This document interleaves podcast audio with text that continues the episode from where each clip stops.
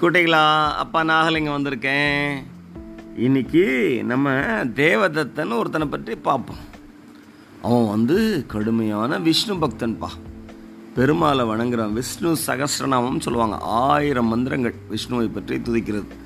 இந்த மந்திரங்களை தினம் சொல்லுவான்பா. கங்கைக்கு போய் காலையில் இந்த மந்திரங்களை சொல்லி ப்ரே பண்ணிவிட்டு மாலை வரைக்கும் உண்ணாவிரதம் இருந்துட்டு அப்புறம் தான் வீட்டுக்கு வருவான்ப்பா ஆனால் வீட்டில் ரொம்ப கஷ்டம்யா அவனுக்கு ஒரு மனைவி ரெண்டு பிள்ளைங்க இருக்கிறாங்க. அவங்களுக்கான அடிப்படை தேவையில் கூட இவனால் ஃபுல்ஃபில் பண்ண முடியலையா? ஒரு நாள் இந்த மந்திரங்களை வாசிக்கும் போது ஆயிரம் மந்திரங்களில் ஒரு மந்திரம் விஸ்வாம்பரா அப்படின்னு இருக்குப்பா. அதுக்கு அர்த்தம் என்னென்னா உலகத்துக்கே சாப்பாடு போடுறவன் அப்படின்னு அர்த்தம்ப்பா. இவனுக்கு கோவம் வந்துச்சு. நம்ம வீட்டில் சாப்பாடே இல்லை. வீட்டுக்காரம்மா கிளம்பும்போதே காலையில் வீட்டில் மாவு எதுவுமே இல்லை. எங்கேயா கடை வாங்கிட்டு வாங்க அப்படின்னு சத்தம் போடுறாங்க.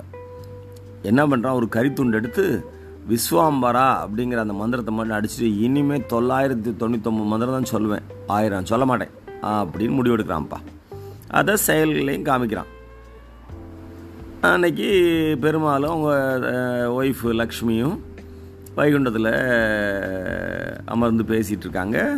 லக்ஷ்மி பெருமாளை பார்த்து நக்கலாக சிரிக்கிறாங்க. இவருக்கு ஒருத்தம் என்ன நக்கலாக சிரிக்கிற? என்ன சொல்லு? இல்லை எப்பயும் அழகாக இருப்பீங்க இன்றைக்கி ரொம்ப அழகாக இருக்கிறீங்க அப்படின்னு அந்தம்மா சொல்ல. உடனே நமக்கு இப்படி சொன்னால் கை ஒரு மாதிரி மோத்துக்கு வரும்ல? மோத்துக்கு வந்தால் கை பூரா கறித்தூளாக இருக்குது இவர் இப்படி பார்க்குறாரு என்ன ஸ்பெஷல் சாண்டல் பேஸ்டா இது? உங்களுக்கு அப்படின்னு அக்களா இன்னொருக்கா கேட்குறாங்க ஏன் அவன் பாவம் கஷ்டப்படுறான்? அவனுக்கு எல்லா வசதியும் கொடுத்துடக்கூடாதா? அப்படின்னு லக்ஷ்மி பெருமாளை கேட்குறாங்க பெருமாள் சொல்கிறாரு சரி இரு. நான் ஒரு குதிரை ஓட்டியாக பூமிக்கு போய் பார்த்துட்டு வரேன் அப்படின்ட்டு ஒரு குதிரை ஓட்டியாக வரார். வந்தவர் என்ன பண்ணுறாரு பல குதிரைகளில் பொண்ணும் பொருளும் ட்ரெஸ்ஸு எல்லாம் எடுத்துகிட்டு தேவதனுடைய வீட்டுக்கு போகிறார் அவன் தான் கடற்கரையில் இது ஆத்தக்கரையில் இருப்பானே மந்திரம் சொல்லிட்டு. இவர் வீட்டுக்கு போகிறார் போனால் அந்தம்மா யாருங்க? என்ன வேணும்? எங்கள் வீட்டுக்காரனை வரல வர்ற வரைக்கும் காத்துருங்க அப்படின்னு சொல்லி சொல்கிறாங்க இல்லைம்மா நான் வந்து ஆற்றுல அவரை பார்த்தங்கடையில் அவரை பார்த்து தான் வரேன். அவர்கிட்ட ஒரு பந்தயம் கட்டி நான் தோற்று போயிட்டேன். அதனால் இந்த பொருள்லாம் அவங்கள்ட்ட கொடுக்குறதுக்கு வந்திருக்கேன். அந்த அம்மாவுக்கு புரியல என்னடா அவ்வளோ பொருட்கள் கொண்டு வந்திருக்கார் பொண்ணும் பொருளும் ட்ரெஸ் என்னமோ கொண்டு வந்திருக்காருன்னா இருங்கம்மா அப்படின்ட்டு என்ன பண்ணுறாரு அங்கே ஒரு மாளிகையை உருவாக்குறாரு பெரிய தோட்டத்தை உருவாக்குறாரு. இந்த அம்மாவுக்கு சுத்தமாக புரியல. என்னங்க நீங்கள் தயவு செஞ்சு எங்கள் வீட்டுக்காரருக்கு வர வரைக்கும் இருந்துட்டு போங்க. இல்லை இல்லை.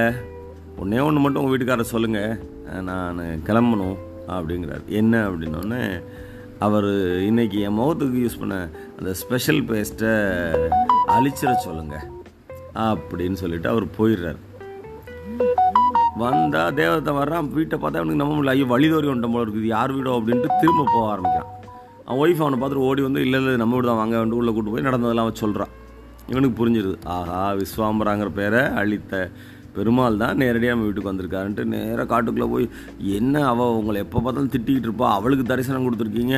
ஆனால் வந்து எனக்கு தரிசனம் கொடுக்கலன்னு காட்டுக்குள்ளே போய்கிட்டே இருக்கான். ஒரு ஸ்டேயில் இதுக்கு மேலே நடக்க முடியாதுங்கிற டயர்டாகிடுறான் அப்போது பெருமாளை முன்னாடி தரிசனம் கொடுக்குறாரு. இவன் திரு திருப்பிக்கான் சே நீ ஏன் திருப்புறேன்னு எனக்கு தெரியும். அவள் வந்து என்னதான் என்னை திட்டிகிட்டு இருந்தாலும் நீ பண்ணுற புண்ணியத்தில் அவளுக்கு பங்கு இருக்கா இல்லையா? அந்த புண்ணியத்துக்காக தான் அவள்கிட்ட குதிரை ஓட்டியாக தரிசனம் கொடுத்தேன். இப்போ உனக்கு நான் பெருமாளாவே நேரடியாக தரிசனம் கொடுக்க வந்திருக்கேன் அப்படிங்கிறாரு. அப்போ அவன் சொல்கிறான் இப்போ என்னை இப்படி விட்டுறாத இந்த மாயான உலகத்தில் நான் இருக்க இஷ்டப்படல. என்னையும் வைகுண்டது கூட்டு போயிரு அப்படின்னு தேவதன் கேட்குறான் அதுக்கு பெருமாள் சொன்னார் நீ என்னை பார்த்துட்ட. இந்த ஃபார்மை எப்போயும் மனசில் வச்சுக்கோ.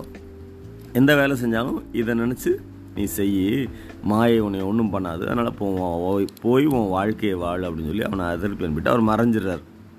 இவனை திரும்பி வந்து ஒய்ஃபோட சந்தோஷமாக காசுக்கு தேவையில்லாமல் பொருள்களுக்கு தேவையில்லாமல் நிம்மதியாக தியானம் பண்ணிட்டு சகசிராம ஆயிரம் மதங்கள் சொல்லிட்டு அவன் வாட்டுக்கு இருக்கிறான்ப்பா. மறுபடியும் இன்னொரு நாள் இன்னொரு கதையோட உங்களை நேரடியாக வந்து சந்திக்கிறேன்.